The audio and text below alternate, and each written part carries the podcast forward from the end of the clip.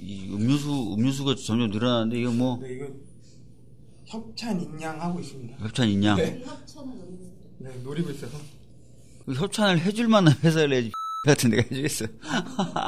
야, 조만간 막 드시는 거 넣을 수도 있어요.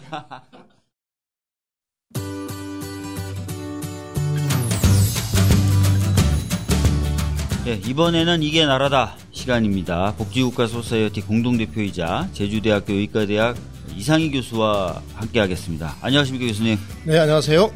뭐 항상 하시던 광고 좀 하셔야 될것 같은데요. 네. 그 우리 민주종편 시청자 여러분 안녕하십니까? 박주민의 정수기 많이 애청해 주셔서 고맙습니다. 저는 복지국가 소사이어티 공동대표 맡고 있는 이상희 교수입니다. 어, 복지국가가 우리의 희망이다 이런 확신을 가지고 이론적인 작업 그리고 실천적인 운동을 시작했던 게 2006년이었는데요. 그리고 2007년 가을에 복지국가 소사이어티를 창립했습니다. 국회 사무처에 사단법인 싱크탱크로 등록을 하고 본격적인 활동을 해온 지 딱 10년이 됐습니다. 복지국가 소사이어티 창립 10주년이죠. 그래서 여러분들을 초대하고 싶습니다. 우리 애청자 여러분들을 꼭 모시고 싶은데요. 11월 2일입니다. 목요일 저녁 7시, 11월 2일 목요일 저녁 7시 국회 헌정기념관입니다. 10주년 기념행사 함께 해 주셨으면 좋겠습니다. 꼭 오십시오. 초대합니다. 예, 11월 2일 목요일 저녁 7시부터 국회 헌정기념관에서 10주년 기념행사 있으니까 꼭 좀 오십시오. 저도 가서 인사도 드리고 그렇게 하도록 하겠습니다. 오늘 주제는요, 좀 생소할 수도 있고 어떻게 보면 어려울 수도 있어요. 근데 제가 생각했을 때는 반드시 저희가 한 번쯤은 짚고 넘어가야 되고 어느 정도는 그래도 알고 넘어가야 되는 주제인 것 같습니다. 최근 문재인 정부에서는 소득 주도 성장을 하겠다라는 말을 많이 하는데 과연 소득 주도 성장이 무엇인지 그리고 소득 주도 성장을 위한 복지 체제 확립이 무엇인지에 대해서 오늘 한번 다뤄보도록 하겠습니다. 과거의 정책 기조와 크게 다른 패러다임이다라는 평가도 받지만 일각에서는 야 소득 주도만으로 성장이 되는 거냐 기업의 혁신이라는 한 축이 빠진 것 아니냐 이렇게 얘기하면서 그 성공 가능성이라든지 이런 것에 대해서 회의적인 시각을 보내기도 합니다. 그래서 저희들이 좀 이걸 알아보고요. 잘 알아본 뒤에 또 여러분들이 확신에 좀 차시면 다른 분들도 또 좀 설득해 주시고 이렇게 하셨으면 좋겠습니다. 자, 소득주도 성장이라는 것은 뭐 간단히 평가를 하자면 가계 소득을 일단 늘려서 소비를 확대하고 경제 성장을 도모하자는 것 아닌가 싶은데요.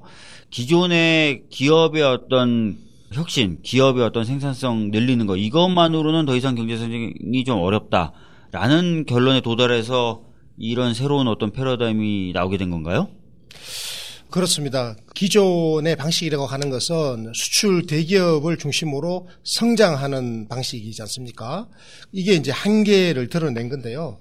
그 진보와 보수를 막론하고 우리가 사실관계를 조금만 살펴보면 누구라도 아, 기존의 방식으로는 안 되는 거구나 이렇게 생각할 수밖에 없을 텐데요. 그 최근에 경제협력개발기구가 발행한 그 한눈에 보는 기업가 정신 2017년 이런 자료를 보면 기존 방식의 한계가 잘 드러나고 있는데요. 우리나라는 노동자 250명 이상을 고용하는 대기업 있죠. 이 대기업이 전체 고용의 12.8%만을 고용하고 있는 거예요. 네. 이것은 조사 대상 그 OECD 37개 나라를 비교해 보면 꼴찌 바로 앞이에요. 음. 꼴찌가 그리스거든요. 그리스가 11.6%를 대기업이 고용하고 있는데 우리가 지금 12.8%를 고용하고 있단 말이죠. 우리나라 전체 부가가치 생산 중에서 이 대기업의 부가가치가 차지하는 비중이 56%나 된단 말이죠. 네. 그런데 고용은 12.8%만 하고 있으니까 음. 결과적으로는 고용 없는 성장, 수출 대기업 중심의 체제 이렇게 이제 우리가 이야기할 수 있는 거죠. 음, 예전에는 그래도 낙수 효과다 뭐 이래가지고 대기업 특히 수출을 주도하는 대기업이 크면은 그 성장의 과실이 밑으로 떨어진다. 그래서 많은 사람들이 잘 먹고 잘 살게 될 것이다라고 했는데 실제로 그렇지 않다라고 말씀해 주셨고요. 제가 알아본 다른 통계도 좀 비슷해요. 우리나라 중소기업 같은 경우 워낙 대기업들이 많은 부가가치를 가져가다 보니까 중소기업 노동자 임금이 대기업의 임금 평균의 한 41%밖에 못 미친다고 하더라고요. 그렇죠. 네. 대충 뭐 한 절반 정도 되는 걸로 알고 있었는데 네. OECD에 공식적으로 보고된 걸로는 음. 41.3%라고 그러니까 정말 형편없는 거죠. 제가 알기로는 그때 장하성 교수가 TV에 한번 나오셔서 강의하실 때 보니까 1984년인가요? 그때만 해도 대기업 임금을 100으로 봤을 때 중소기업 임금이 한 94에서 97 정도 됐다 그러더라고요. 1990년 초반까지만 하더라도 네. 70 내지 한 80% 정도 됐거든요. 네. 지금 뭐 40%대로 떨어졌으니까 40%... 반, 토막 난 거죠. 그렇죠. 근데 대부분의 일자리는 중소기업에서 만들어내고 그렇죠. 일자리의 80% 이상이 중소기업 이상이 중소기업에서 네. 만들어내겠죠. 그러면 대부분의 일자리를 만들어내는 중소기업은 실질적으로 어떤 소득을 보장해 줄 만한 일자리를 만들어내지 못하고 있는 상황이고 대기업들은 훨씬 더 돈을 많이 가져가면서도 고용은 적게 하고 그렇죠. 이런 형태가 되고 있는 거네요. 네. 아마 그러니까 이런 패러다임을 좀 전환해야만 성장이 가능할 거다라고 해서 소득주도 성장이 제기된 것일 것 같은데요. 지속적인 저성장 상태에 이어지고 이런 부분에 대해서도 좀 설명을 좀 해주시죠. 지금 뭐 대기업, 중소기업의 노동자들 이야기 했지 않습니까? 이분들은 그 자본 임노동 관계에 종속된 사람들이고요. 고용된 사람들이고 이 사람들뿐만 아니라 자영업자들도 자영업자. 심각하잖아요. 네. 지금 우리가 소득 이야기를 하자면 임금 노동자들의 저소득, 저임금이죠. 이것뿐만 아니라 자영업자들의 소득이 갈수록 낮아지고 있어서 음. 대체적으로 5년 생존율이 한 30%라고 그래요. 30%? 네. 5년 동안 살아 있을 곳이 10개 중에 3곳이죠. 네. 7곳은 문을 닫아요. 음. 근데 대체적으로 한 2년 안에 절반 이상이 문을 닫아요. 어. 그래서 암 생존율을 할 때 우리가 5년 생존율이라고 하는 지표를 쓰거든요. 네. 근데 요즘은 조기에 발견되는 많은 암들은 5년 생존율이 음. 7, 80%가 되는데 지금 이게 암 생존율보다도 못한 겁니다. 음. 자영업자 생존율이. 자영업자가 전체 취업 자영업자 중에 비중이 우리나라 꽤 높잖아요. 26%나 되죠. 26%죠. 네, OECD 평균이 뭐 한 14% 되는데 네. 아주 높죠. 그러니까 한 우리가 한 OECD 중에 한 4등, 3등 한다 그러더라고요. 그렇습니다. 어. 그런데 이 과잉 과당 경쟁을 하고 예. 그리고 장시간 노동을 함에도 불구하고 영세성을 못 벗어나죠. 음. 그러니까 지금 저소득 상태에 빠져 있죠. 음. 그래서 소득 주도 성장론이라고 하는 것이 임금 주도 성장론의 범위를 넘어서는 것이 이게 이제 자영업자 문제가 있기 때문에 그렇습니다. 네. 모두 좀 이해할 필요가 있고요. 음. 그 어쨌건 지금 패러다임 전환을 해야 된다라고 하는 거 아니겠습니까? 네. 그래서 지금 소득 주도 성장론이 제기되고 있는 건데 이 본질적으로 지난 보수 정부 동안에 대한민국의 저성장 상태가 지속되고 있는 게 가장 큰 이유예요. 네. 성장을 잘 해주면 자영업도 또 장사가 잘 되잖아요. 음. 근데 성장을 근본적으로 못 해버리니까. 근데 왜 그러냐 하니까 기본적으로 우리 경제와 산업이 양극화되어 있거든요. 음. 양극화된 나라에서 경제 성장이 일어날 리가 만무하잖아요. 음. 그리고 소득이 워낙 불평등이 심각해져. 음. 그리고 일자리는 불안정하죠. 게다가 이 복지라고 하는 것이 생산적인 역할을 제대로 수행을 못하고 있습니다. 네. 아주 가난한 사람들의 최저 생계를 보장해주는 선별적 복지 가지고는 복지가 보편적인 사람에 대한 투자의 역할을 못하니까 음. 복지가 성장의 기반 역할을 못해주는 음. 이런 상태에서 그 우리 사회의 이제 기업가적인 도전 정신 음. 아니면 이제 혁신의 동력 이런 것들이 이제 부진해지면서 우리 경제가 성장을 하지 못하게 되는 이런 상태에 도달해 버린 거죠. 음.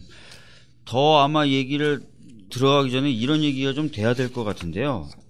소득이 어느 정도 보장이 된다. 라든지 복지 체계가 어느 정도 갖춰져서 안전한 사회가 된다라는 게 왜 혁신의 기반이 되고 성장의 기반이 될까요? 오늘 논의를 해야 될 이야기인데요. 네. 소득 주도 성장론을 이해할 때 소득이 조금 늘어나게 되면 자동적으로 경제 성장으로 연결된다라고 하는 거 이것을 그냥 그 소득주도 성장론이다 이렇게 이해하면 조금 편협하게 이해하는 거거든요. 그래서 오히려 그래서 많은 사람들이 이런 얘기를 한단 말이에요. 그렇게 복지를 해주는 건 오히려 하향 평준화가 될 뿐이다. 전체적으로 뭔가 기업들에게 돈을 밀어주고 기업들이 뭔가 개발을 하고 혁신을 해야 경제가 커지는 거지. 사람들에게 조금씩 조금씩 돈을 나눠준다고 해가지고 이게 성장이 된다거나 뭔가 혁신이 일어날 수 있는 기반이 된다거나 이게 말이 되느냐라는 얘기를 많이 하거든요. 소득이라고 하는 것을 어떻게 보느냐라고 하는 건데요. 그 소득을 기본적으로 사람에 대한 투자로 보느냐 아니면 소비를 증대시키기 위해서 소비를 증대시키기 위해서 소비 능력이 없는 사람들의 소득을 좀 도와주는 거냐. 음. 예를 들어서 한 사회가 양극화돼 있잖아요. 네. 소득 불평등이 굉장히 심하단 말이죠. 음. 그러면 가난한 사람들은 호주머니에 돈이 없지 않습니까? 네. 이 사람들이 호주머니에 돈을 넣어주면 당장 소비를 할 거잖아요. 음. 그러면 소비가 늘어나는 거잖아요. 이렇게 되면 물건을 만들어도 팔리지 않던 기업의 입장에서는 물건이 팔리는 거가 되는 거니까 네. 그러면 이제 기업들은 투자를 조금 늘리려고 할 것이고 음. 투자가 늘어나면 고용이 늘어나잖아요. 네. 또 고용된 사람의 소득이 생기니까 음. 또이 소득이 소비로 이어지고 이런 식으로 선순환할 것이다라고 하는 게 이게 소위 말하는 그 케인즈 경제에서 말하는 그 총수요 정대 정책, 총수요 맞습니다. 관리 정책이잖아요. 예, 예.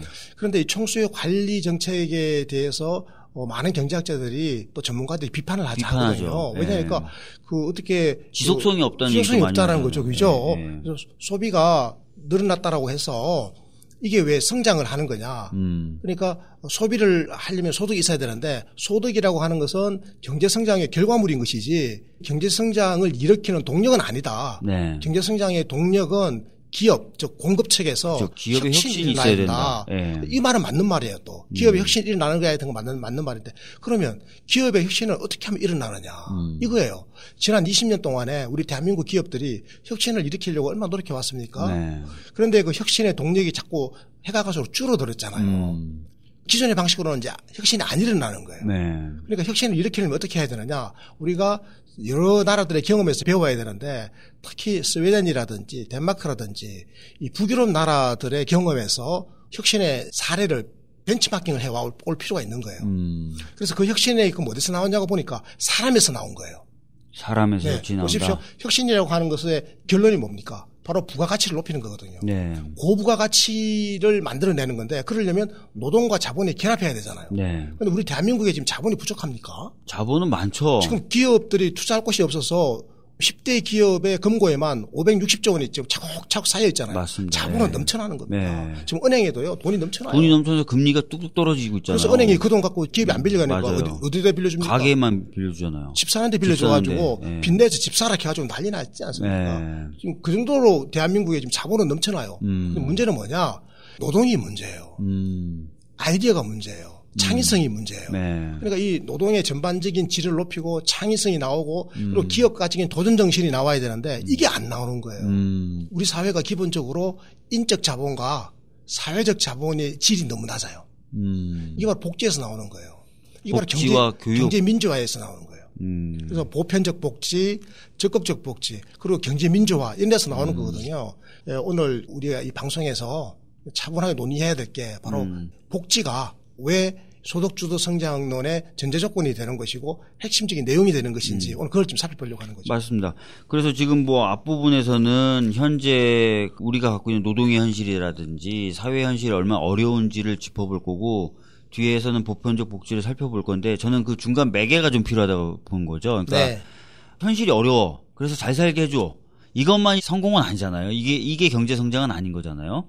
근데 지금 말씀해 주신 거에 얼핏 좀 담기는 내용은 뭐냐면 단순히 조금 돈을 더 줘서 수요를 늘리는 정도의 즉 케인즈적인 어떤 접근이 아니라 그걸 넘어서서 사람에 대한 투자 개념으로 접근해야 그렇습니다. 된다. 그렇습니다. 이거죠. 사람에 대해서 투자를 해서 그 사람들이 좀 더 안정적이고 편안한 상태에서 교육도 좀 더 충실하게 받고 여러 가지 도전도 해볼 수 있고 그런 상황이 돼야 인적인 자본이 늘어나면서 창의성도 발현된다. 그렇습니다. 그런 조건이 됐어야 자본이 투자가 될 수 있는 그런 상태에서 자본과 결합이 되면 그렇죠. 어, 스웨덴이나 북유럽의 같은 그런 혁신들이 일어나게 될 것이다. 그런 거죠. 예. 그러니까 우리가 똑같은 돈을 복지에 쓰더라도 음, 가장 가난한 사람들의 소비를 위해서 그냥 그 돈을 줘버리면 그냥 소비하고 없어지는 거예요. 네. 그럼 이거는 소비만 늘리는 걸로 국한되는 거죠. 음. 이거는 그냥 케인즈적인 총수요 정대밖에 안 되는 겁니다. 네. 이거는 지속 가능하지가 않아요. 음. 그런데 이 돈이 보편적으로 그 나라 국민들의 하고 싶은 일을 할 수 있도록 하는 조건을 만들어 주는데 투자가 되잖아요. 그렇죠. 그래서 예를 들어서 교육을 한다라든지 음. 직업 능력을 키우는데 음. 그럼 기존에 자기가 가지고 있던 노동자들의 기술을 새로운 기술로 업데이트 하는데 직업 훈련이죠. 네. 이런 데다 그 돈을 체계적으로 잘 쓰게 되면 네. 그 나라 국민들이 하고 싶은 일에 종사할 수 있도록 연결시켜 주는 일. 음. 이런 데다 그 돈을 잘 쓰게 되면 그럼 이 돈은 사람에 대한 보편적인 투자가 되는 거예요. 네.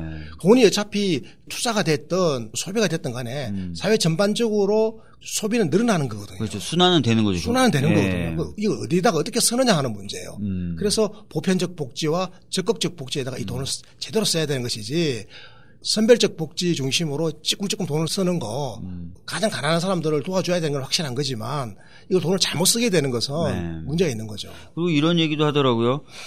실패했을 때 그 실패한 사람이 좀 뭔가 기댈 수 있을 만한 안전망이 있어 서 사람들이 도전을 한다. 그러니까 도전이 돼야 무슨 창의적인 뭔가 결과가 나올 거니까요. 근데 사회 안전망이라고 할 수 있는 복지 서비스가 너무 약하면 사람들이 아예 도전 안 하고 대다수가 가는 안전한 길로만 가려고 한다. 예를 들어 바- 의사, 맞습니다. 변호사, 네. 회계사, 뭐 약사 이런 걸로만 간다는 거죠. 모든 인적 자원이. 혁신이라는 게 일어날 수가 없죠. 그죠? 그래서 그래서 제가 이제 보편적 복지를 오늘 강조하려고 하는 거거든요. 음. 보편적 복지가 바로 그 사회 안전망이 되는 거죠. 근데 만약에 사회 안전망이 미국의 경우처럼 미국도 사회 안전망이 있긴 있어요. 근데 미국의 사회 안전망은 보편적 복지가 아니고 선별적 복지예요. 선별적 복지망이죠. 그러니까 잘못되었을 때 선별적 복지 수급자가 된다. 다시 말해서 기초 수급자가 된다라고 낙인을 하면 지키는 그 낙인 찍히는 것을 각오하고 도전할 사람이 누가 있겠어요. 그렇죠. 실패하면 바로 그냥 수급자가 돼가지고 네. 인생 망쳐버린다고 생각하면 음. 그것은 사회 안전망이 될 수가 없는 거예요. 무슨 사회 안전망이라고 하는 것은 언제든지 원래 자기가 도전하기 이전 상태로 다시 돌아가고 그 실패의 경험이 성공의 소중한 자산이 될 수 있도록 하는 음. 이게 이제 북유럽 모델이거든요. 음, 좋은 말씀이십니다. 그럼 다시 좀 돌아가서요. 우리나라 노동소득 분배율도 굉장히 많이 악화됐다. 그러니까 노동을 통해서 가게의 안정적인 운영이나 이건 어려워지고 있다라는 그렇습니다. 통계들도 나오는 거죠, 그죠? 예전에 이게- IMF 네. 이전엔 80% 노동소득 분배율이 근데 지금 한 70%밖에 안 된다 이런 얘기가 나오고 있는 거고요. 결과적으로 봤을 때는 대기업이 만들어내는 일자리는 굉장히 조금인데 대기업은 부가치 다 가져가고 중소기업은 일자리 많이 만들어내는데 월급을 제대로 줄 만한 경제적인 여력은 없고 거기다가 심각한 자영업자의 엄청난 비율이라는 문제가 또 존재하고 그래서 전반적으로 노동소득 분배율이라고 하는 즉 일하는 사람이 사회적으로 창출되는 부가가치를 나눠 가지는 비율은 계속 떨어지면서 굉장히 공공한 삶, 어려운 삶, 힘겨운 삶을 살고 있다. 이게 이제 현재까지의 어, 우리 사회의 지금 모습이라고 볼 수 있겠네요. 이런 것들을 개선하겠다고 뭐 이명박 대통령이 이런 사람들 많이 얘기하지 않았던 거예요? 박근혜 대통령도 그러고. 어, 그랬죠. 그 방금 우리 의원님 말씀하신 것처럼 지금 뭐 우리나라에서 그 노동소득 분배율이 지속적으로 지금 하락하고 있고 재벌 대기업이나 주주들은 큰 돈을 벌었지만 보통 사람들의 살림살이는 계속 나빠졌잖아요. 이대로는 안 되는 거죠. 아까 말씀하신 대로 낙수 효과도 지금 안 나타났잖아요. 네. 그 이명박 대통령 한번 저 생각해 볼 필요가 있었던 것이 2007년 대선 당시 한번 생각해 보면 네. 그 747이라고 하는 공약을 747, 내세웠는데 네. 기억나시는지 모르겠습니다. 기억납니다. 앞에 그 7이라고 하는 게 그 연간 7% 경제 성장하겠다라는 네. 건데요. 못했죠. 저는 못할 줄 알았습니다. 실제로는 3%대 정도 성장을 했고 네. 최근 몇 년 사이에는 3%도 성장을 못했지 않습니까? 네. 그 지금 2%대의 박스권에 갇혀 있는 형국인데 또 4라고 하는 것은 이게 4만 불 4만 불. 국민소득. 네. 지금 국민소득 아직 3만 불이 안 되지 않습니까? 그리고 7이라고 하는 것도 요거는 뭐 7대 경제 강국이 되겠다라고 하는 건데 뭐 이것도 거짓말이고 그래서 747이 완전한 거짓말로 지금 이제 예, 결론이 났는데요. 이게 왜 거짓말이 될 수밖에 없는가 하면 복지를 안 하면서 경제 성장을 하겠다라고 약속을 했기 때문에 그래요. 음. 이 당시에 이명박 대통령이 뭐라고 이야기를 했는가 하면요. 복지 분배를 할 것 같으면 차라리 야당 후보를 찍어라. 경제 성장을 할 것 같으면 나를 찍어라 그랬거든요. 그래서 복지와 경제 성장을 그야말로 대립시켜 놓은 거죠. 음. 그래 놓고는 자기는 파이가 지금 너무 적은데 맞아요. 그때 이- 그 얘기에서 네. 파일을 먼저 키워야 된다는 그렇습니다. 얘기였어요. 그래서 네. 작은 파이를 나누어서 분배해서 먹어버리면 이 대한민국 어떻게 됩니까? 이렇게 이야기를 하면서 자기는 파이를 키우는 대통령, 음. 경제 성장 대통령이 되겠다. 그래서 747을 해서 키워서 그 다음에 나누겠다 그랬거든요. 네, 맞아요. 선성장 후 분배잖아요. 네, 맞아요. 근데 새빨간 거짓말인 것이 이게 박정희 패러다임인데 1970년대, 80년대는 이 말이 맞아요. 음. 고도 성장을 막 해나가야 될 경제 개발 초기 단계에 는 이 선성장론이 사실 상당히 설득력이 있어요. 그리고 경험적으로는 상당히 올바르다라고 하는 게 입증이 많이 되기도 했고요. 네. 최근에는 중국이 그 전례를 밟아왔잖아요. 네. 그런데 국민소득 수준을 한 만 불 정도를 넘어가게 되면 더 이상 작동을 하지 않습니다. 음. 그때는 복지라고 하는 것이 이 기본적으로 어, 사람에 대한 보편적인 투자가 되는 그럼 보편적 복지나 적극적 복지 조건이 마련되지 않으면 그 다음에는 경제 성장을 아예 못 해버리는 거예요. 음. 그런데 이명박 대통령은 한다고 그랬으니까 그게 사실은 거짓말이었던 거죠. 음. 그래서 교수님께서 이제 성장의 전제 조건으로 오히려 복지가 필요하다라고 얘기를 하시는 건데 그 부분에 대한 얘기를 좀 더 들려주시죠. 네, 그래서 저는 그 소득 주도 성장의 핵심적인 내용이 바로 복지 체제의 확립이다 이렇게 생각을 하고 있는데요.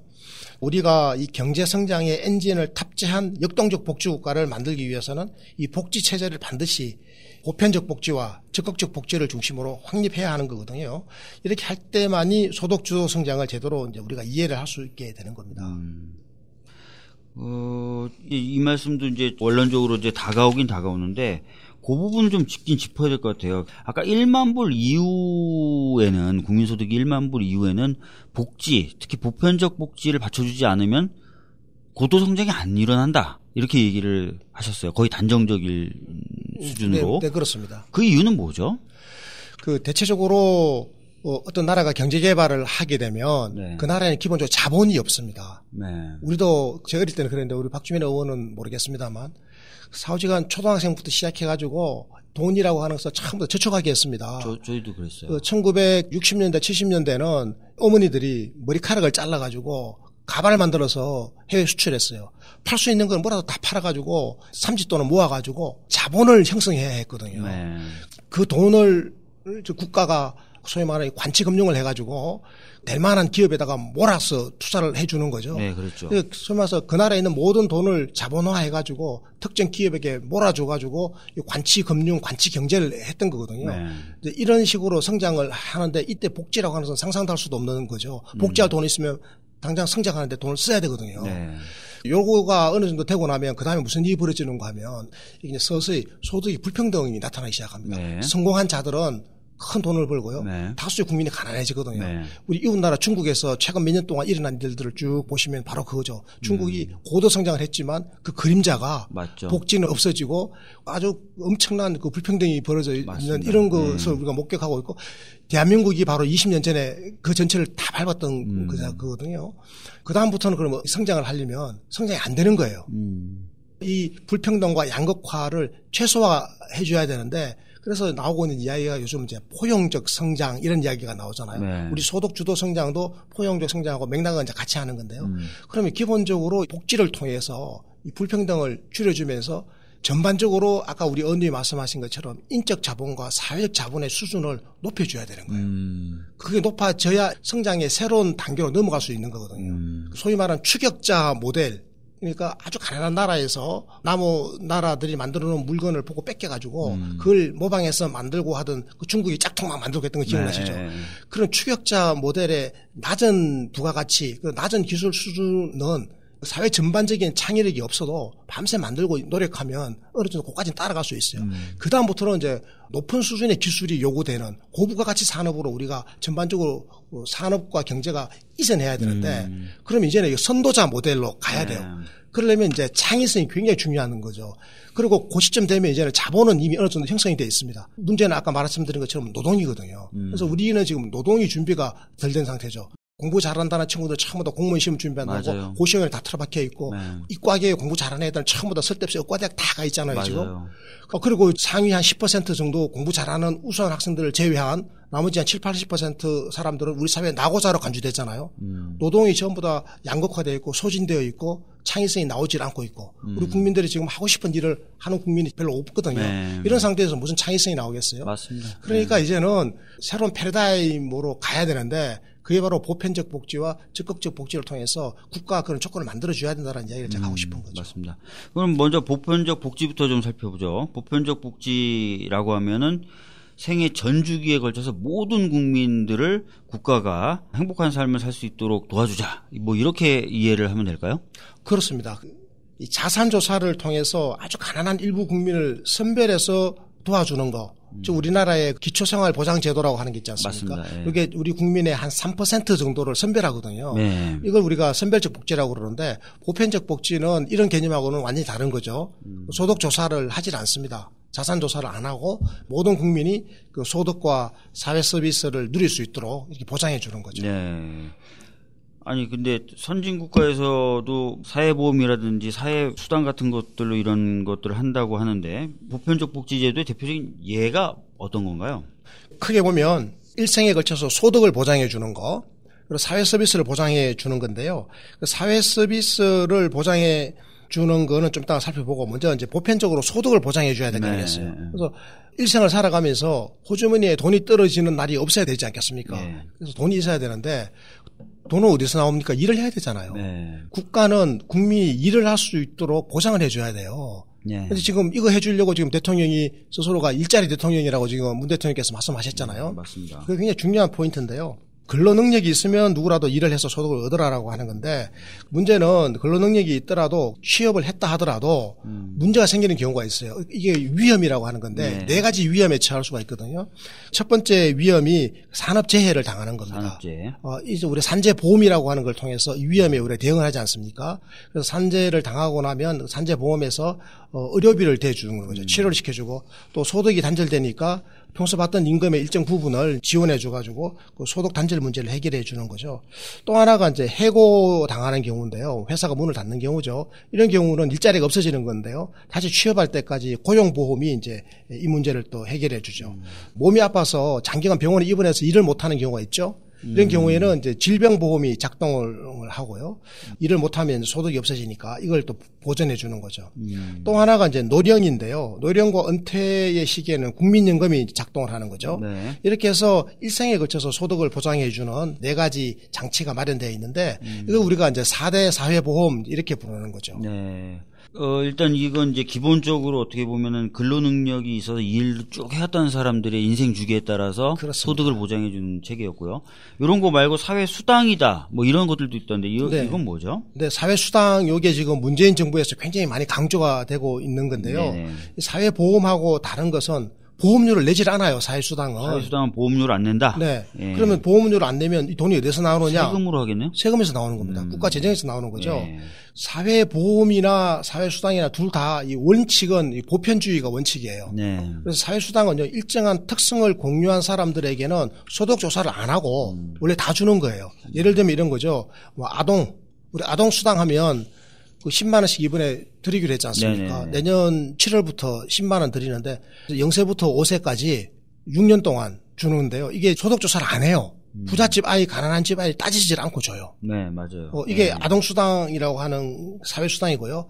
또 장애인들에게도 이걸 또 준단 말이죠. 네. 장애가 중증이면 소득조사를 안 하고 그냥 주는 거예요. 음. 그리고 어르신들에게 주는 노인수당이 있죠. 예. 우리나라는 여기 기초연금이라는 이름으로 있- 있거든요. 음. 지금 20만 6천 원 드리고 있는데 내년 4월부터 요거 이제 25만 원으로 정액됩니다. 음. 요것도 원래대로 따지면 소득 조사를 안 하고 네. 65세 이상 노인 모두에게 드려야 되는데 음. 지금 재정의 형편이 좀 어려워서 아 지금 상위 30% 어르신들은 좀 미안합니다 이렇게 하고 음. 소득 하위 70% 어른들에게 드리는 거거든요. 네. 전체 대상자 중에 한 70%에게 드리고 있으면 보편성에 가깝다라고 보는 겁니다. 네. 아, 네. 그렇게 해서 사회 수당 제도를 우리가 또 운영하고 있는 거죠.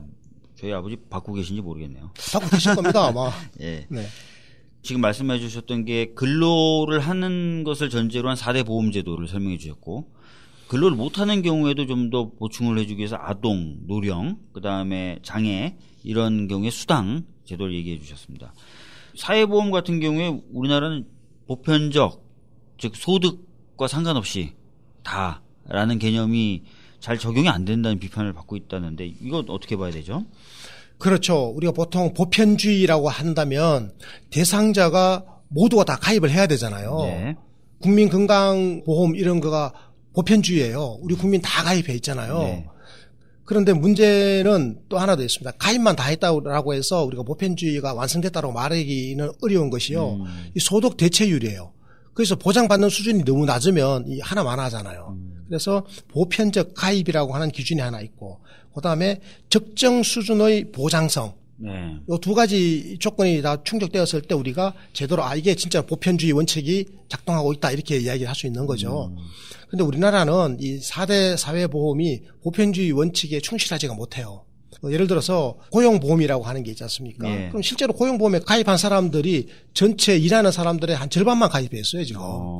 그리고 이 가입을 하더라도 6개월 동안 보험료를 꼬박꼬박 내야 되거든요. 네네. 우리나라는 비정규직이라든지 단기간 노동자들이 너무 많아가지고 음. 6개월 동안 꼬박 가입 못하는 사람들이 숫자가 너무 많아요. 네. 그러다 보니까 실제로 일하는 사람들 중에 당장 오늘 소득이 단절되었을 때 고용보험 혜택을 볼 수 있는 사람은 3분의 1밖에 안 돼요. 음. 그러니까 나머지 3분의 2는 사각지대에 빠져 있는 거죠. 예. 사각지대가 너무 넓죠. 그래서 보편적 가입의 원칙에 충실하지는 못하고요. 음. 또 설사 돈을 받더라도 네. 소득 대체율이 너무 낮아요. 음. 지금 뭐 최대로 많이 받아봤자 한 달에 한 100만 원 받는 거거든요. 그러니까 이게 너무 적어서 보편주의 원칙에 많이 부실하다 이런 비판을 받고 있습니다. 실제로 보니까 고용보험도 6개월 정도 고용보험료를 내야 되다 보니까 알바생들이나 이런 분들은 거의 보장을 못 받더라고요. 그죠? 그렇죠. 네. 못 받죠. 그러다 보니까 이제 알바생들 또 알바를 전전해야만 되는 사람들 같은 경우에는 굉장히 좀 취약해지면서 저한테 이런 어려움을 하소하는 분들이 많더라고요. 예. 사회수당제도 아까 설명해 주셨는데 사회수당제도 역시 좀 취약하죠? 많이 약하죠? 아동수당 제도 이제 네. 문재인 정부에 들어와가지고 시작되잖아요. 저는 이제 문재인 정부가 참 잘한다고 생각하는 것 중에 하나 이거예요. 우리나라가 OECD 국가들 중에서 아동수당 제도가 그 동안에 없었던 어. 아주 망신스러운 나라 몇 개에 속했거든요. 한네 개. 네. 터키, 멕시코, 미국, 대한민국. 아, 이제 멕시코, 미국만 아동수당 없는 나라로 남겨놓고 네. 우리는 이 대열에서 이제 빠졌습니다. 아, 아, 이참 예. 자랑스러운 거잖아요. 예. 이 어디 가면 이게 망신스러워서 말을 못 꺼내요. 너는 아동에 대해서 왜 그렇게 국가가 무책임하냐. 이 쪽팔리잖아요. 음. 아동에 대해서 무책임한 거는 미래에 대해서 무책임한 거잖아요. 맞아요. 맨날 아예 안 낳는다 그러면서 그러니까 예. 그럼 그 소리를 하지 말든지. 음. 그래서 문재인 대통령께 저는 개인적으로 굉장히 고마운 게 음. 이제 OECD 국가들 중에서 아주 5명, 이 4개의 나라, 아동수당도 없는 나라, 여기서 이제 벗어났다라고 하는 거잖아요.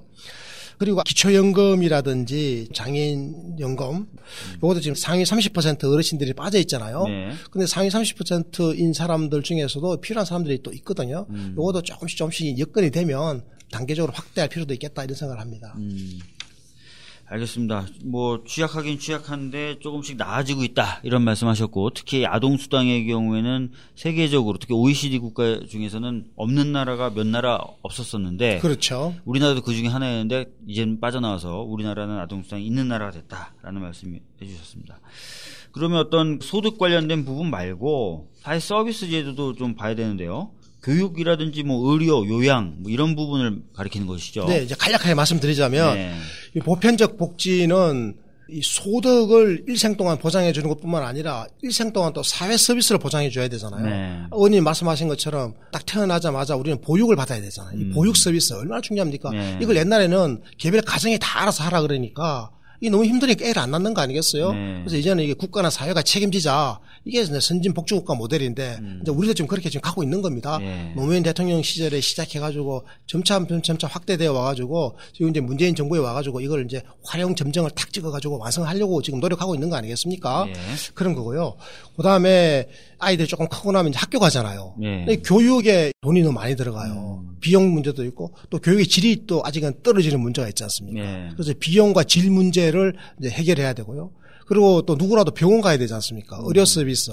또 어르신이 되면 누구라도 요양 서비스를 받아야 돼요. 네. 그래서 이런 서비스를 우리가 4대 사회 서비스. 그래서 음. 보육, 교육, 의료, 요양. 이걸 우리가 인간으로 태어났으면 누구라도 반드시 거쳐가는 네. 생애 주기에 따라서 거쳐가는 생로병사. 네, 생로병사 똑같은 겁니다. 네. 그러니까 이거는 그 필수 서비스잖아요. 그러네요. 이런 거는 국가가 담당해야죠. 음. 그래서 우리가 교육 서비스 같은 경우를 민간 시장에 맡기지 않고 음. 국가가 의무 교육 도입해가지고 실시하고 하는 이유가 다 뭐겠습니까? 음. 이것은 어, 안 하는 것보다는 엄청난 돈이 들더라도 하는 것이 사회 전반적으로 이익이 크다라고 하는 경제학적 가치의 논리가 숨어 있거든요. 네. 물론 법률적으로는 이게 국민의 기본권이죠. 음. 하지만 경제학적으로 보더라도 돈 갖고 셈법을 따져 보더라도 안 하는 것보다 하는 게 훨씬 더 이득이더라. 음. 국민이 건강하고 국민이 똑똑하고 국민이 현명하면 거기에 들어가는 돈이 얼마나 많이 들어가든지 간에 그 투입한 돈보다 더 많은 산출을 만들어낸다라고 음. 하는 게 이게 경제학적 가치제의 논리거든요. 음. 그래서 사회 서비스는 굉장히 소중한 것이다. 그런데 네. 우리 사회에 이제 보수 세력이라든지 또 세금을 좀 더 내야 될 처지에 있는 사람들은 이 사회 서비스를 자꾸 시장화하자고 그래요. 네. 이걸 이제 자기네들 돈벌이 도구로 삼자. 이런 게 이제 의료 민영화. 음. 교육 민영화, 음. 보육 민영화. 네. 하, 정말 민영화 논리가 판을 치잖아요. 네. 이게 사실은 이중에 포석이 있어요. 그들 입장에서는 세금 덜 내고 세금 덜 내고 자기 돈, 자기 돈벌이 수단 돈벌이 수단으로 삼고 네. 그거죠.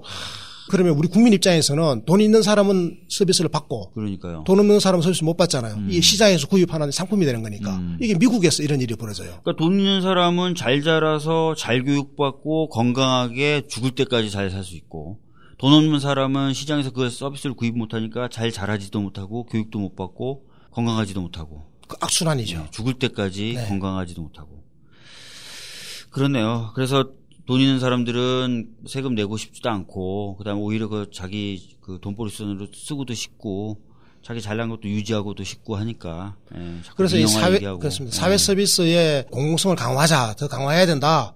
그래서 얼마 전에 유치원 원장님들이 네. 왜 데모하려고 했잖아요. 네. 정부가 아주 강경한 태도를 취했죠. 그때는 음. 이게 공공성이 필요하다. 음. 그래서 비록 그 민간 기관이라고 하더라도 국가가 운영하는 전반적인 그 공적 기조는 따라주라. 음. 설립 주체와 운영 주체는 당신들이지만 효과적으로 국민의 세금이 들어가지 않냐. 음. 그러니까 이거는 공공적 성격을 강화해야 된다. 이렇게 해가지고 지금 어, 사회 서비스의 공적 성격을 자꾸 강화하는 쪽으로 가고 있거든요. 네. 이게 중요하다는 말씀을 드리고 싶죠. 음. 아, 참. 근데 이제 이 4대 사회 서비스 같은 경우도 점점 나아지고 있지만 부족한 건 또 좀 현실인 것 같고 이런 것들이 전반적으로 좀 개편이 좀 돼야 될 것 같은데 그러려면 또 이제 비용 부담 이게 안 나올 수가 없거든요. 맞습니다. 이거에 대한 저항도 만만치 않은데요. 네. 이게 지금 이제 악순환의 고리를 밟을 거냐, 선순환의 고리를 탈 거냐 이거거든요. 네. 근데 악순환으로 가버리게 되면 이런 거예요. 사회 서비스의 질이 떨어져 보세요. 이래서 보육의 질이 떨어지고 교육의 질이 떨어지고 그리고 의료나 요양의 질이 떨어진다고 생각해 보십시오. 음. 그럼 어머님 같으면 거기에 아이를 보내고 싶겠습니까? 안 보내죠. 그러면 어디로 보냅니까? 결국은 제 돈 들여서 하죠. 시장에 가죠. 예. 시장에 가서 고급 서비스를 구입하잖아요. 음. 그러면 돈 있는 사람들은 시장에서 자기 돈 내고 고급 서비스를 구입해요. 네. 그러면 이 공공 서비스를 확충하는데 많은 세금이 필요하다. 그래서 국가가 세금 좀 내달라 그러면 세금 내고 싶겠어요? 안 내고 싶잖아요. 음. 나는 이미 시장에서 그렇죠, 다 구입하고 그렇죠. 있는데 네. 왜 내겠어요? 네. 이렇게 되면 국민들이 공공 이 사회 서비스를 외면하게 되고 음. 민간 시장으로 가가지고 서비스를 구입하게 되는 결국은 악화가 양화를 구축하게 될 것이다. 네, 이렇게 악순환을 돌게 되는 거죠. 음. 되면 점점 더 공공 서비스는 질이 더 떨어지는 거예요. 지게 네. 되는 거죠. 그런데 이게 이제 선순환으로 돌게 되면 건강보험 제도를 했더니 이거 정말 좋구나. 음. 공공병원 야 이 질 좋네. 이렇게 좋다. 공공보육시설, 공공유치원이 지금 질이 좋은 걸로 돼 있잖아요. 음. 그러니까 아이 엄마들이 전부 다 공공시설에 내 아이 보내고 싶어 하잖아요. 이렇게 되면 이제 선순환으로 가는 겁니다. 아, 그런데 공공을 늘려야 되는데 아니면 민간이라고 하더라도 지원을 조금 더 강화해가지고 공공 못지않게 공공성을 강화하면 되지 되는데 이렇게 되면 이제 국가가 아, 그렇게 하기 위해서는 돈이 조금 더 필요한데 하면 우리 국민들이 그래 내가 세금 조금 더 낼 테니까 그럼 더 질 좋은 걸로 좋은 서비스로 보답해줘 이렇게 할 거잖아요. 음, 그러면 세금 더 생기니까 국가는 그 음. 그 재정으로 공공 서비스의 질을 더 개선하고 네. 이렇게 또 선순환으로 가는 거거든요. 음. 선순환으로 그럼 가기 위해서는 교수님 말씀 들어보면 일단은 그래도 공적인 부분이 좀 질이 당장은 그렇습니다. 나와야 되겠네요. 질을 높여야 네. 됩니다. 음. 그래서 제가 늘 하는 이야기가 그 요양병원이라든지 노인 장기 요양 시설들에 대해서 서비스 질이 높아서 우리 어머니 아버지 거기다가 좀 모셔놓더라도 내가 안심할 수 있다는 생각이 들면 네. 국민들이 비용을 조금 더 지불하는 데 대해서 제한감이 없거든요. 음. 근데 그게 늘 이제 불만이면 돈 내고도 또 욕해요. 음. 그렇겠죠. 그 아까도 좀 제가 계속 여쭤봐가지고 순서와 상관없이 제가 자꾸 여쭤봐가지고 보편적 복지에 대해서 선별적 복지에 보다 훨씬 더 장점이 많다는 말씀을 좀 해주셨는데 네. 정리해 주시는 겸 강조해 주시는 겸 음. 보편적 복지의 장점 한번 선별적 복지에 비해서 말씀을 그렇죠. 좀 해보실래요? 네. 그 선별적 복지는 제일 큰 문제가 뭔가 하면요. 이 가난한 사람을 선별해서 그 사람들에게만 복지를 주잖아요. 네네. 그러니까 복지 혜택을 보는 사람은 가장 가난한 사람이에요. 음. 근데 이 사람들은 세금을 안 내요. 음. 자, 그리고 세금을 누가 내느냐? 주로 상위 한 30% 소득계층에서 직접세의 그 90%를 내거든요. 대부분의 나라에서. 네.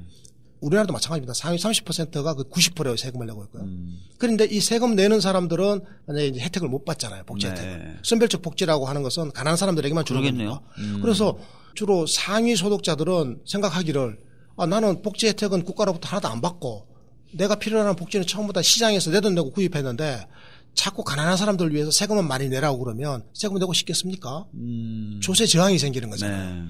그래서 이 선별적 복지를 중심으로 운영하는 나라, 특히 이제 미국 같은 나라인데요. 이런 나라에서는 이게 지속 가능성에 문제가 생겨요. 음. 복지 체제가 지속 가능하지 않은 거죠. 경쟁이 굉장히 심화되고 고령화가 또 이제 심화되다 보면 네. 음. 복지 수혜자는 자꾸 늘어나는데 그러면 이제 정부 재정은 엄청나게 많이 들어가야 되잖아요. 세금을 국민들이 더 많이 내야 되는데 국민들은 세금을 내려고 하지를 않게 되는 거죠. 네. 이렇게 되면 복지 체제 자체가 지속 가능하지가 않은 문제가 생기는 겁니다. 음. 이걸 우리가 복지 비용의 부담자와 복지 수혜자의 분리라고 하는 말을 써가지고 해석을 하는데요. 음. 그러니까 돈 내는 사람 따로 있고 혜택 보는 사람 따로 있게 되면 조세 저항이 생긴다라는 거죠. 네. 근데 미국과 정반대로 스웨덴 같은 나라는 돈 내는 사람하고 복지 혜택 보는 사람이 똑같아요. 음. 온 국민이 세금을 다 냅니다. 스웨덴은 세금 안 내는 국민이 없어요. 음. 세금도 또 많이 내잖아요. 그거는 소득 능력에 따라 가지고 네. 누진적으로 내는 거니까요. 네. 그래서 누구나 다 내고 누구나 다 복지를 받아요. 네. 그럼 아무리 부자든 아무리 가난한 사람이든 할 것 없이 똑같이 혜택을 받아요. 음. 그러니까 이게 보편적 복지의 장점인 거죠. 그래서 지속 가능하다라고 하는 거고 그러다 보니까 복지가 이게 가난한 사람을 도와주는 하나의 사회적 낙인이 아니라 네. 누구라도 누리는 누구에게라도 해당되는 사람에 대한 투자다라고 하는 인식이 사회 전반적으로 확산되어 있는 거죠. 이건 굉장히 큰 장점인 거죠. 네. 그리고 아까 말씀하셨던 것처럼 선별적 복지는 낙인 효과를 발생시킨다. 그래서 어, 사회적 안전망으로 기능하기 어렵다는 말씀도 해주셨고 또 제가 듣거나 이제 읽었던 것 중에는 선별적 복지를 하려면 복지 대상자를 선별하는 과정에서의 잦은 실패와 행정 비용의 과다 투입 뭐 이런 것들도 문제가 된다 그러더라고요. 그렇습니다. 무엇보다도 보편적 복지가 제가 아까 늘 강조했던 것이 이 사람에 대한 투자다라고 그랬지 않습니까? 네. 그러다 보니까 인적 자본, 인적 자본이 확충되는 겁니다. 음. 이 노동의 질이 높아지는 거고요. 그리고 창의성, 사회적 자본도 확충되는데 이 사회적 자본이라고 하는 것은 기본적으로 이 신뢰 아니겠습니까? 믿음이거든요. 네. 만인이 다 나의 경쟁자고 나의 적이다라고 하는 생각이 아니라 음. 이제 막 모든 사람이 나의 협력자고 내가 필요할 때는 또 도움을 또 받을 수 있다. 네. 이게 믿음이죠, 믿음. 음. 다 도둑놈이다라는 생각을 해보십시오. 어떻게 살겠습니까? 그럼 사회적으로 거래 비용이 엄청나게 많이 들 거 아니겠습니까? 맞아요. 그래서 이게 사회적 신뢰라고 하는 사회적 자본의 수준이 높은 나라에 사람들은 투자도 하고 싶어 하고 음. 또 그런 나라에서 혁신 동력이 생기는 거거든요. 아니 그런 나라에 살고 싶어요 저는. 그렇죠. 요즘 같아서는 다 불안하고 특히 이제 자라는 학생들 보면 다 자기 적이고 경쟁자잖아요. 지금은 그런 환경에서 어떻게 그렇습니다. 그리고 살겠어요. 또 제가 이제 그거 관련해서 결론적으로 말씀드리고 음. 싶은 것은 선별적 복지라고 하면 결과적으로 스스로가 생계를 해결할 수 없는 사람들을 국가가 돈을 줘가지고 기초 생계를 보장해 주는 거잖아요. 네.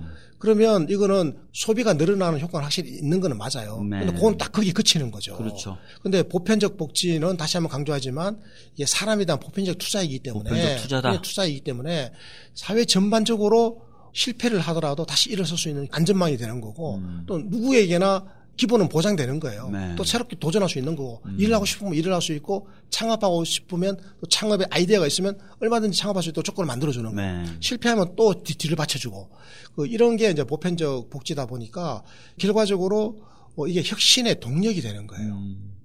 맞아요. 제가 최근에 읽었던 책 중에 이런 표현이 있었어요. 엄청 잘하는 플레이어 한 명 있는 팀하고 축구팀인데 그다음에 한 11명이 골고루 아주 잘하고 아주 신뢰가 있고 팀워크가 좋아. 그럼 붙으면은 항상 후자가 이긴다는 거예요. 어. 그러니까 미국 같은 나라에서 복지 이야기하면요. 네. 복지와 경제를 통합적으로 보겠습니까? 대립적으로 보겠습니까? 대립적으로 보죠. 미국 사람들은요 복지에 대해서 굉장히 부정적이에요. 우리나라도 그렇잖아요. 우리나라 그렇죠. 우리나라 미국하고 똑같이 따라가고 있으니까 네. 복지하면 아 고개 잘잘잘 흔들어요. 그런데 남들 앞에서 복지하면 아 없는 사람 도와야죠 이렇게 이야기를 해요. 음. 자기들끼리 이야기했더니 복지하면 고개를 잘잘 흔든다니까요. 북유럽 사람들이나 복지 선진국에 가서 복지 이야기하면요. 아, 굉장히 좋게 생각해요. 음. 그, 그 나라에서는 복지와 경제의 관계를 이걸 통합적으로 볼까요? 이걸 대립적으로 볼까요? 통합적으로 보겠죠. 통합적으로 보잖아요. 네.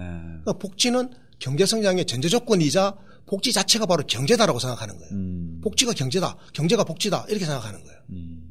그런 관점을 가져야죠. 알겠습니다. 이번엔 적극적 복지 한번 좀 볼까요? 제가 보편적 복지는 들어봤어도 적극적 복지는 잘 못 들어봤던 것 같은데 이게 뭐죠? 그 적극적이라고 하는 것은 소극적이라는 대한 반대말이잖아요. 음. 소극적 복지의 대표적인 게 현금을 나눠주는 겁니다. 아 현금을 나눠주는 것이다. 실업자가 되고 나면 네. 실업급여 받잖아요. 네. 이거 현금 받는 거죠. 네. 근데 실업급여를 만약에 뭐 5년씩 10년씩 계속 받을 수 있으면 음. 어떤 사람이 계속 그것만 받아먹고 산다면 이게 나라 꼴이나 뭐 그 사람 개인의 꼴이나 이게 말이 되겠습니까? 음. 이 지속 가능하지도 않을 뿐만 아니라 모두가 불행해지는 거잖아요. 네. 이런 거는 이제 소극적 복지라고 그래요. 음. 적극적 복지는 활성화시키고 능동화시켜 주는 거예요. 음. 그러니까 물고기를 계속 갖다 바치는 게 아니라 먹어라 그거 갖다 바치는 게 아니라 야, 네가 잡아 먹어라 그거 물고기 잡는 법을 가르쳐 주는 거예요. 음. 이게 바로 적극적 복지입니다. 네. 교육이라든지 직업 훈련, 근로 능력의 향상, 음. 낡은 기술을 새로운 기술을 업데이트 시켜주는 그런 모든 활동들을 우리가 적극적 복지 이렇게 이야기하는 건데요. 음. 근데 이걸 주로 기업들이 많이 해요. 그래서 대기업이 신입 사원을 뽑으면 교육시키잖아요. 이런 것도 전부 다 이제 교육 훈련인데 문제는 이 시장에서 이게 일어나는데 네. 시장에서 안 일어나는 우리 인구가 너무 많아요. 예를 들면 아동. 기업이 아동의 능력을 키운다는 소리 들어보지 못했잖아요. 네. 여성, 노인, 장애인, 이 사회적 약자나 취약계층의 능력을 키워줘야 우리 미래가 있는 건데요. 네. 그런데 이분들의 능력은 누구도 키워주려고 하지 않아요, 시장에서. 누가 해야 되느냐? 국가가 해야 되는 거죠. 네. 그래서 국가가 아동, 여성, 장애인, 노인을 대상으로 해가지고 능력을 키워주는 복지. 그리고 아까 말씀드린 것처럼 적극적 노동시장 정책으로 실업자가 되신 분들, 이런 분들을 갖다가 다시 노동 현장으로 돌려보낼 수 있도록 지속적으로 훈련시켜주는 기능, 이런 거에 다 포함하는 거죠. 이게 바로 적극적 복지군요. 어, 단순하게 어떤 뭔가를 제공해줘서 그걸 그냥 단순하게 누리게만 하는 게 아니라 그분들이 뭔가를 할 수 있도록 능력을 발화시켜주는 그런 개념이 적극적 복지다 이런 거죠. 적극적 복지 전략에서 그러면 가장 중요한 게 뭡니까? 뭐 교육입니까? 아니면 무슨 일자리를 창출해서 주는 겁니까? 뭐가 제일 중요한 거죠? 일자리 정책이죠. 일자리 정책이 굉장히 이제 중요한데요. 실업 상태에 딱 놓인 있는 사람들의 기초 생계비를 딱 지급해 주는 실업 급여 이런 거 이제 소극적 복지라고 말씀드렸지 않습니까? 네. 근데 적극적 복지는 이제 사람들이 일자리를 구할 수 있도록 다양한 정책적 개입을 시도하는 거. 그래서 사실 일자리라고 하는 게 굉장히 중요한 거지 않습니까? 문재인 대통령이 나는 일자리 대통령이다 이렇게 딱 선언을 해버렸지 않습니까? 네. 사실 이번 정부가 그 포인트는 굉장히 잘 잡은 겁니다. 음. 그래서 일자리라고 하는 게 왜 중요한 건가 하면 일자리는 기본적으로 경제 성장이 일어나는 공간이잖아요. 네. 일자리는 곧 경제 성장이거든요. 음. 그리고 또 일자리는 적극적 복지의 목표 지점입니다. 그래서 일자리는 이 적극적 복지의 관점에서 볼 때 경제와 복지가 만나는 지점인 거죠. 네. 그래서 일자리는 경제와 복지가 만나는 지점이다. 그래서 일자리를 매개로 해서 경제와 복지가 유기적으로 이제 통합되고 있다. 음. 그래서 이제 적극적 노동 시장 정책이라고 하는 것이 굉장히 중요한 거죠. 음. 그래서 스웨덴 같은 나라가 이게 대표적인 경우거든요. 네. 그 스웨덴 같은 나라에서는 회사가 경쟁력이 없으면 그냥 쉽게 망해요. 네. 우리 대한민국은 회사가 경쟁력이 없으면 망하고 싶어도 못 망하잖아요. 노동자들이 뭐 못 망하도록 틀어막잖아요, 이거를.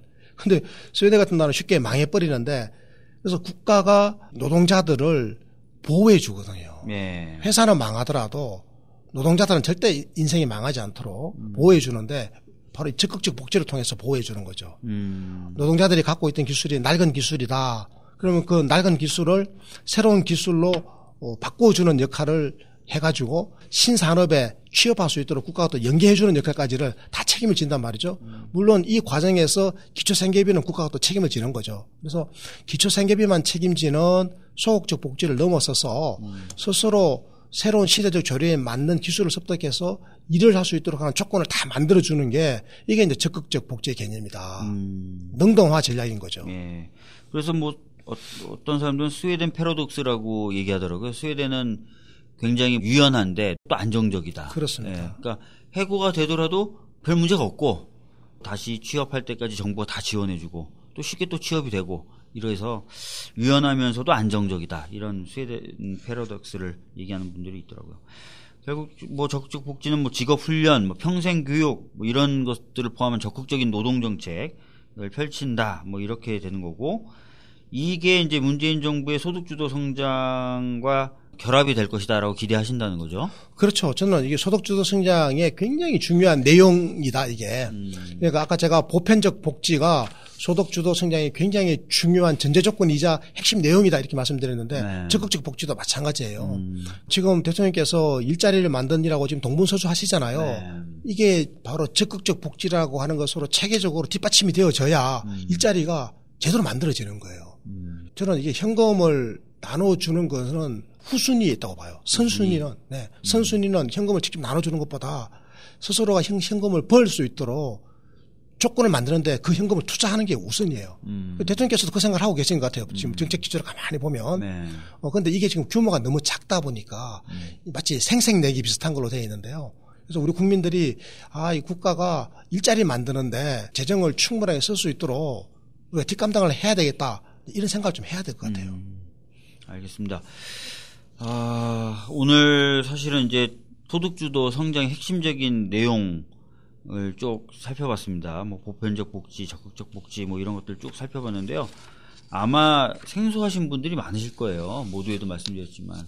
그리고 저도 뭐 설명을 드리면서도 계속 뭐 헷갈리기도 하고 하는데 그래도 저희들이 지금 지지하는 문재인 정부가 내세웠던 소득주도 성장 그리고 그것을 이루는 핵심적인 두 가지 개념인 보편적 복지와 적극적 복지에 대해서는 좀 자세히 한번 저희들이 알아볼 필요가 있다고 생각합니다. 오늘 정리해 보면 이렇게 되는 것 같아요.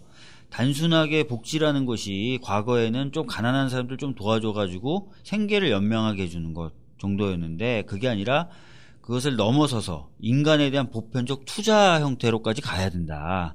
그래야만 인간의 가치, 인간의 질, 뭐 이런 것들이 높아지면서 혁신이 일어날 수 있다. 그런 쪽으로 나가야 된다. 복지가 그런데 역할을 할 것이다.